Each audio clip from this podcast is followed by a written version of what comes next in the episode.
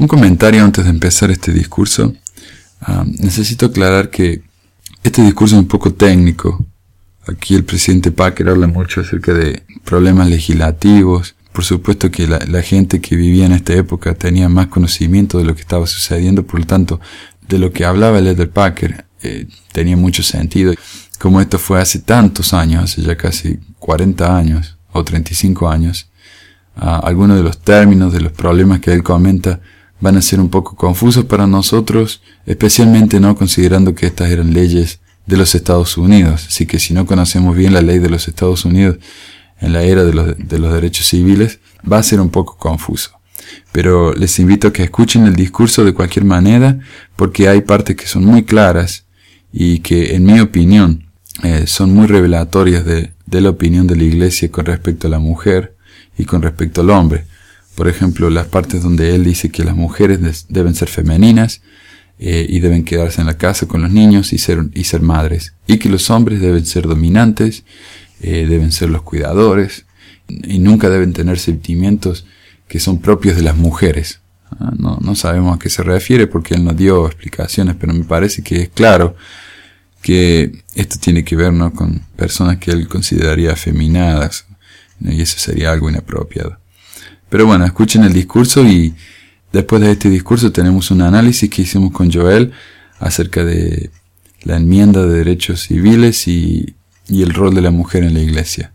Es un vistazo general ya que en el futuro vamos a tener que hablar un poco más en detalle acerca de la Madre Celestial y la historia de la sociedad de socorro, etc.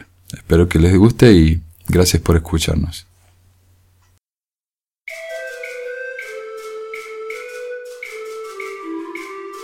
La enmienda de igualdad de derechos por el elder Boyd K. Packer. El siguiente discurso se dio en Pocatello, Idaho, el 8 de enero de 1977 y posteriormente en otras localidades de los Estados Unidos.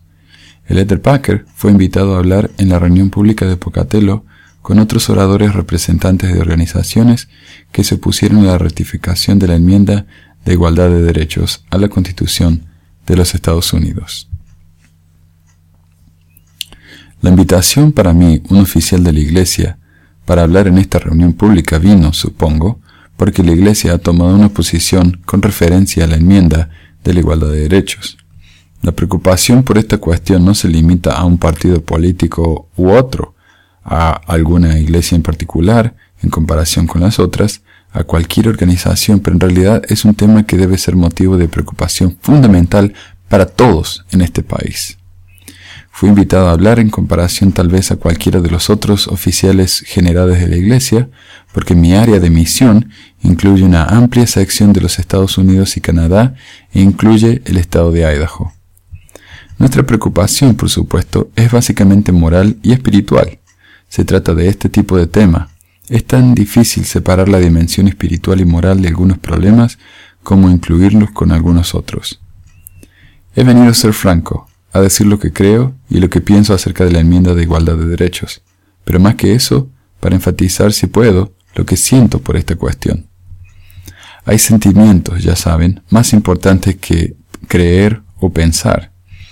Se me ha explicado que otros presentarán un análisis de cómo esta modificación afectará a las instituciones locales, y sin embargo otros explicarán cómo hacer algo al respecto. Quiero enfatizar temprano en mis comentarios que reconozco con los proponientes de la enmienda de igualdad de derechos que hay algunas cosas que se deben hacer para elevar el estatus de la mujer en la sociedad. Se necesitan desesperadamente algunos de ellos. Cuando existan desigualdades, son deplorables. Para enfatizar este punto, leo la declaración oficial de la primera presidencia de la Iglesia en la que se toma nota de estas desigualdades y sin embargo, al reconocerlas, se pone a la Iglesia en oposición a la enmienda de igualdad de derechos como medio para remediarlas. Desde sus inicios, la Iglesia de Jesucristo de los Santos de los, últimos días ha afirmado el papel exaltado de la mujer en nuestra sociedad. En 1842, cuando las organizaciones de mujeres eran poco conocidas, el profeta José Smith estableció la Organización de Mujeres de la Iglesia, la Sociedad de Socorro, tal como un cuerpo compañero del sacerdocio. La Sociedad de Socorro sigue funcionando hoy en día como una organización dinámica y mundial para fortalecer la maternidad y ampliar el aprendizaje de la mujer, y su participación en actividades religiosas, compasivas, culturales, educativas y comunitarias. En Utah, donde tiene su sede la Iglesia, las mujeres obtuvieron el derecho del voto en 1870, 50 años antes de la decimonovena enmienda a la Constitución, la cual les otorgó el derecho a nivel nacional. Había injusticias contra las mujeres antes de la ley y en la sociedad en general. Eso es deplorable.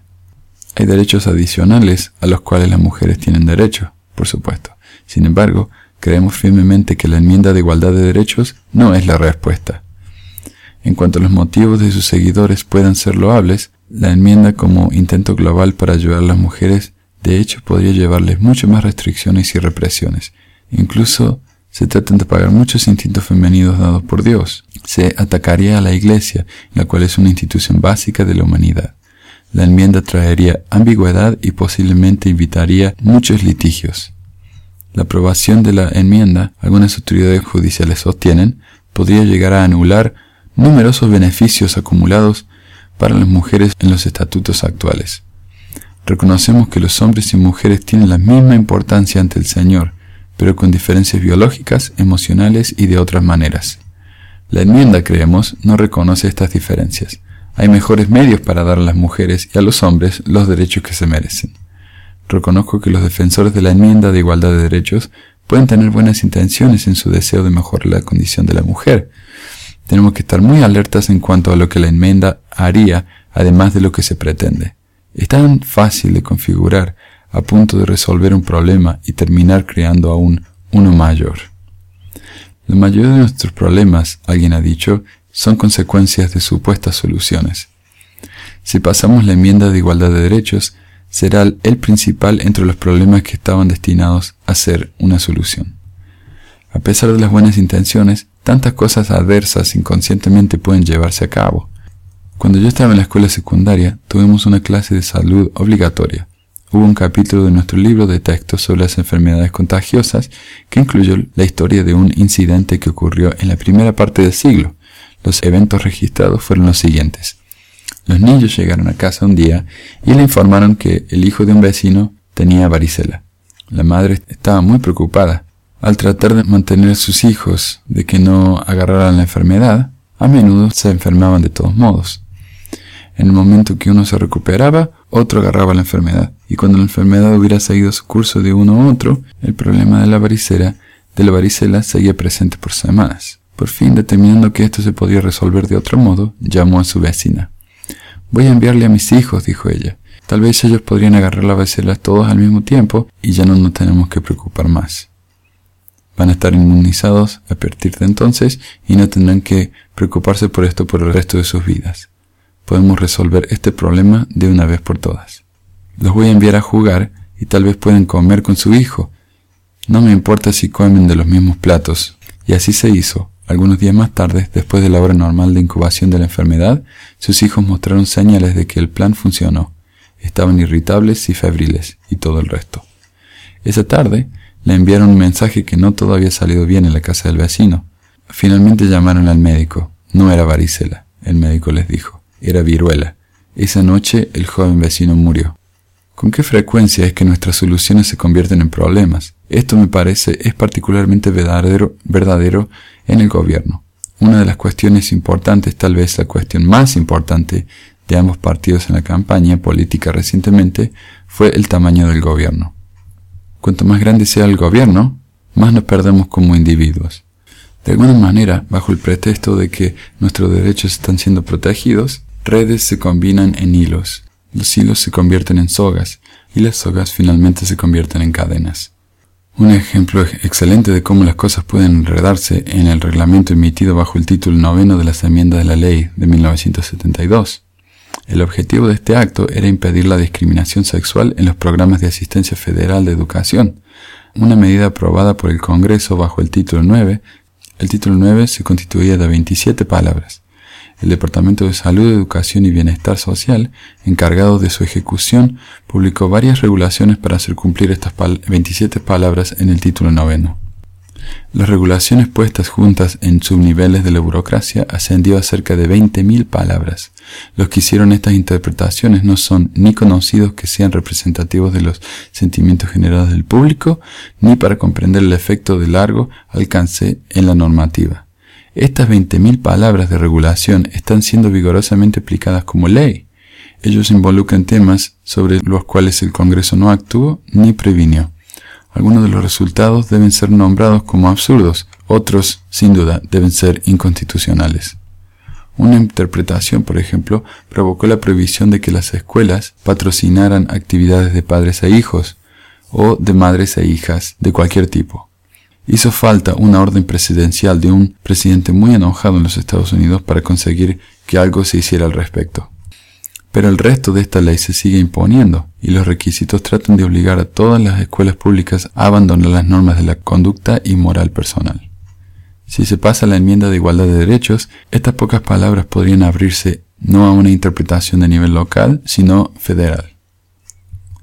La enmienda es tan indeseable ya que eliminaría el poder de interpretar el significado de las leyes relativas a la discriminación sexual de los tribunales estatales y dárselo a los tribunales federales la forma en que se abre a continuación a los litigios sin fin con telas y cuerdas y sogas y cadenas. Las leyes existentes, si se aplican, pueden efectuar la corrección necesarias. Incluso algunos defensores de la enmienda han admitido que una enmienda constitucional no es realmente necesaria para lograr las reformas deseadas legales.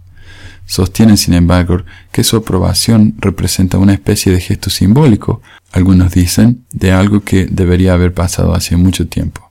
Los partidarios más fuertes van a ver, sin duda, en esta enmienda un apoyo simbólico a la familia y contra los valores de ambos sexos.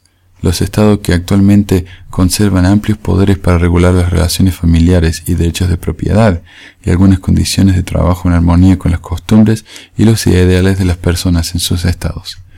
Todo esto sería engullido en las grandes burocracias del gobierno federal y al igual que el título noveno, unas palabras destinadas como protección se convertirán en una amenaza. El esfuerzo de curar una amenaza de la varicela puede volver a vernos expuestos peligrosamente a una viruela peligrosa y mortal. Entre los grandes peligros de la modificación es el hecho de que se privaría a los legisladores y gobernantes por igual del derecho por la vía legal para honrar las diferencias fundamentales en los roles de los hombres y las mujeres, algunos funcionarios del gobierno están seguros de ver su responsabilidad no solo para lograr la igualdad entre hombres y mujeres, sino para intentar la regulación para eliminar todas las diferencias entre ellos.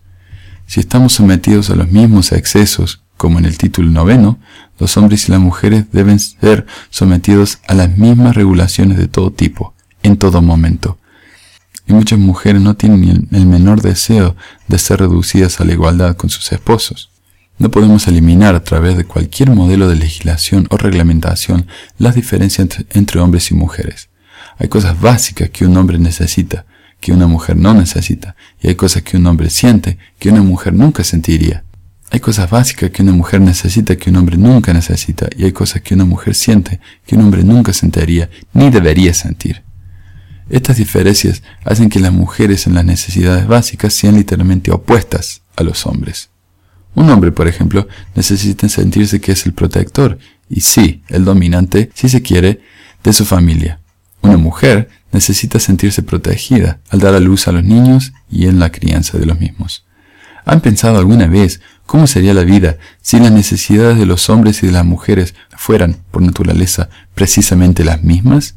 ¿Cómo sería si ambos, naturalmente, necesitaran sentirse dominantes todo el tiempo o si ambos, naturalmente, necesitaran sentirse protegidos todo el tiempo. Qué alarmante e intolerable serían las cosas.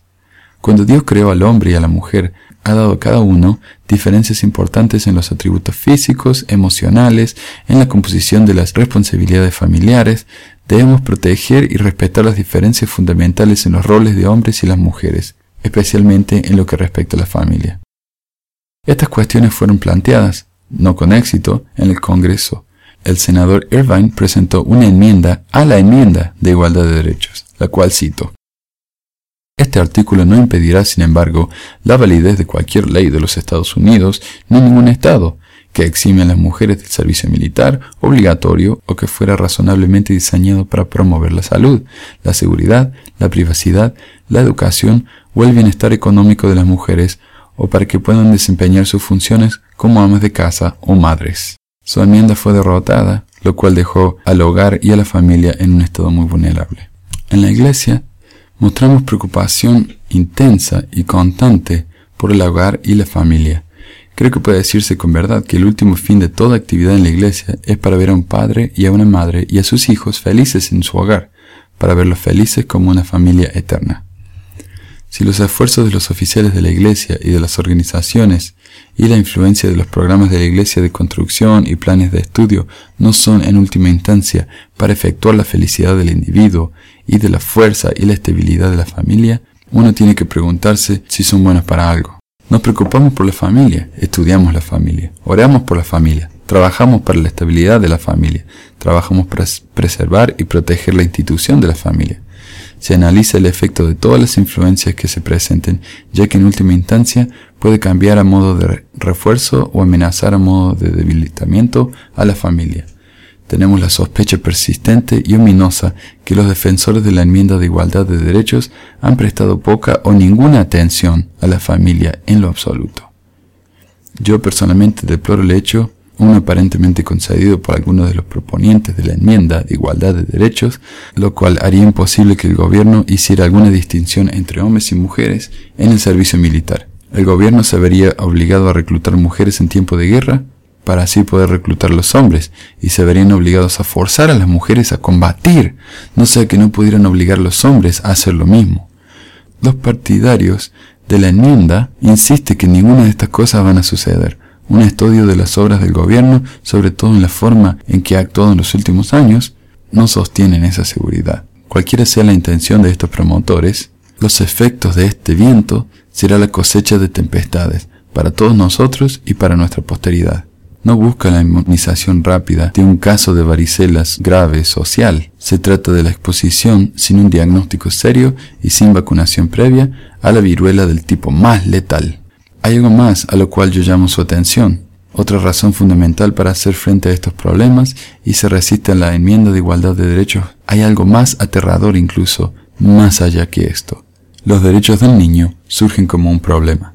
El fantasma horrible del abuso infantil, un tumor maligno que se está extendiendo a través de nuestra sociedad, cuenta con trabajadores sociales, educadores, sacerdotes, dirigentes políticos y gobernantes inquietos y ansiosos y asqueados.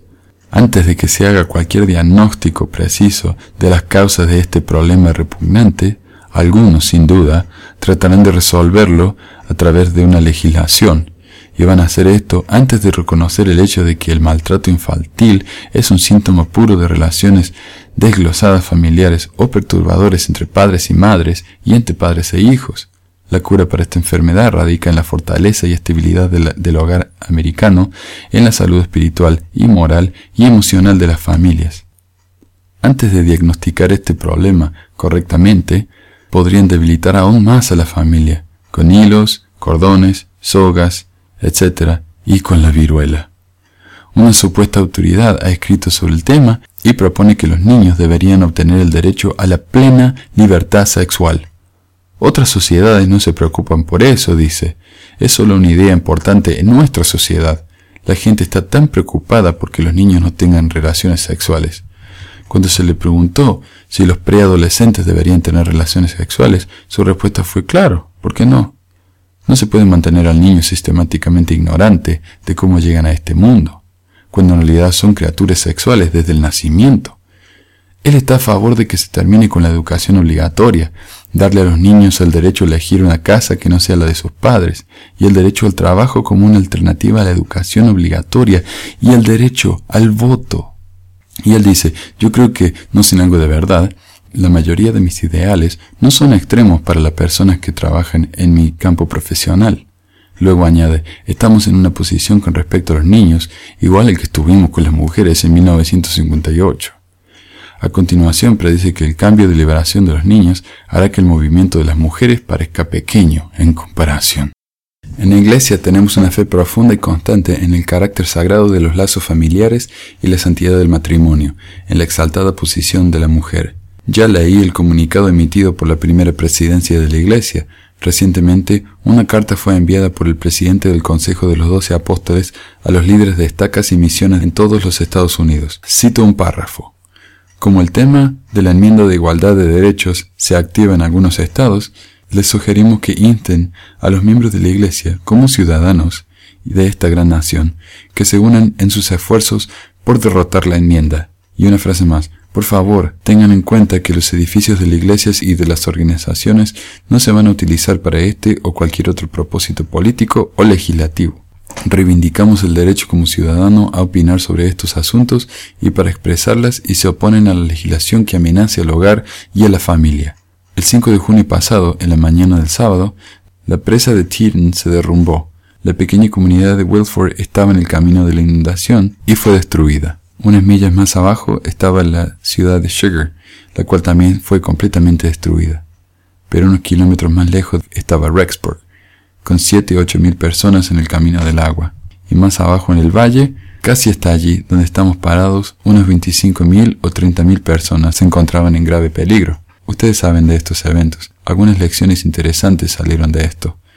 Pocos días después de la inundación, en compañía del presidente Spencer W. Kimball, asistí a una reunión en el Colegio Universitario Rex, donde las víctimas de las inundaciones estaban alojados. Una sesión doble, con más de 4.000 en asistencia a cada sesión, se llevó a cabo, ya que no teníamos suficiente espacio para tenerlos a todos de una sola vez.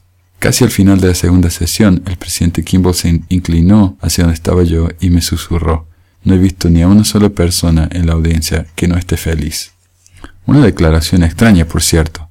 Se podía ver el coraje y la capacidad de recuperación, el alivio y la determinación, pero no había pruebas de miseria o de derrota. Habían perdido sus hogares, sus tierras, sus automóviles, sus barcos, sus animales, sus muebles, sus tesoros personales, pero todo eso parecía secundario. He leído los informes y las historias personales, escritos muy curiosos, de las víctimas de la inundación. ¿Qué pensaron los primeros en el momento de la gran crisis? ¿Qué era lo que predominaba en su mente? Ellos pensaban en sus familias. Cuando los problemas de la vida y la muerte estaban a mano, la única persona más valiosa que todos los demás, más importante que todas las demás que poseía, era su familia. El agua fue controlada detrás de la presa del Titan, cuando era medida cuidadosamente y de una manera sabia, el agua era de vital y fundamental importancia para el bienestar de la gente. Pero cuando los controles se derrumbaron, qué terrible devastación. Algo negativo nos espera en nuestra sociedad si de alguna manera derrobamos tontamente todos los controles a la vez. Bien podríamos orar para que Dios conceda que los defensores de la igualdad de derechos para las mujeres realicen su trabajo con sabiduría y prudencia si lo hacen, todos debemos acompañarlos y estar con ellos. Al principio dije que yo estaba aquí para darles mi opinión y darles mis sentimientos, y son que la enmienda de la igualdad de derechos no es la respuesta. Cabe preguntarse entonces, si estás en contra de la enmienda de igualdad de derechos, entonces, ¿en qué estás a favor? Estoy a favor de la aplicación equitativa de las leyes existentes, hay suficientes de ellas para proteger los derechos de las mujeres y de los niños y de los hombres, o para promulgar juiciosa y sabiamente toda la legislación necesaria para corregir determinadas circunstancias. Estoy a favor de la protección de los derechos de la mujer, a que sea una mujer, una mujer femenina, mujer, esposa y madre. Estoy a favor de la protección de los derechos de un hombre, para que sea un hombre, un hombre masculino, hombre, marido y padre. Estoy a favor de la protección de los derechos de los niños, para que sean bebés, niños, jóvenes, para que sean criados en un hogar y en una familia. Estoy a favor de reconocer los derechos que Dios nos ha dado. Estoy a favor de reconocer las diferencias inherentes que Dios nos ha dado entre los hombres y las mujeres. Estoy a favor de que tengamos diferencias para que podamos acomodar nuestras diferencias físicas y emocionales y espirituales, para que seamos felices como familias y comunidades. Sin eso, cuando vengan las inundaciones, ¿qué es lo que valdrá la pena salvar? Que Dios nos bendiga y preserve la sagrada institución de la familia, a fin de que esta generación y las generaciones futuras puedan ser preservadas. Que Él bendiga a los padres y maridos, Que Él bendiga a los padres y madres y a sus hijos, a que sean felices en el patrón de vida que Él ha ordenado.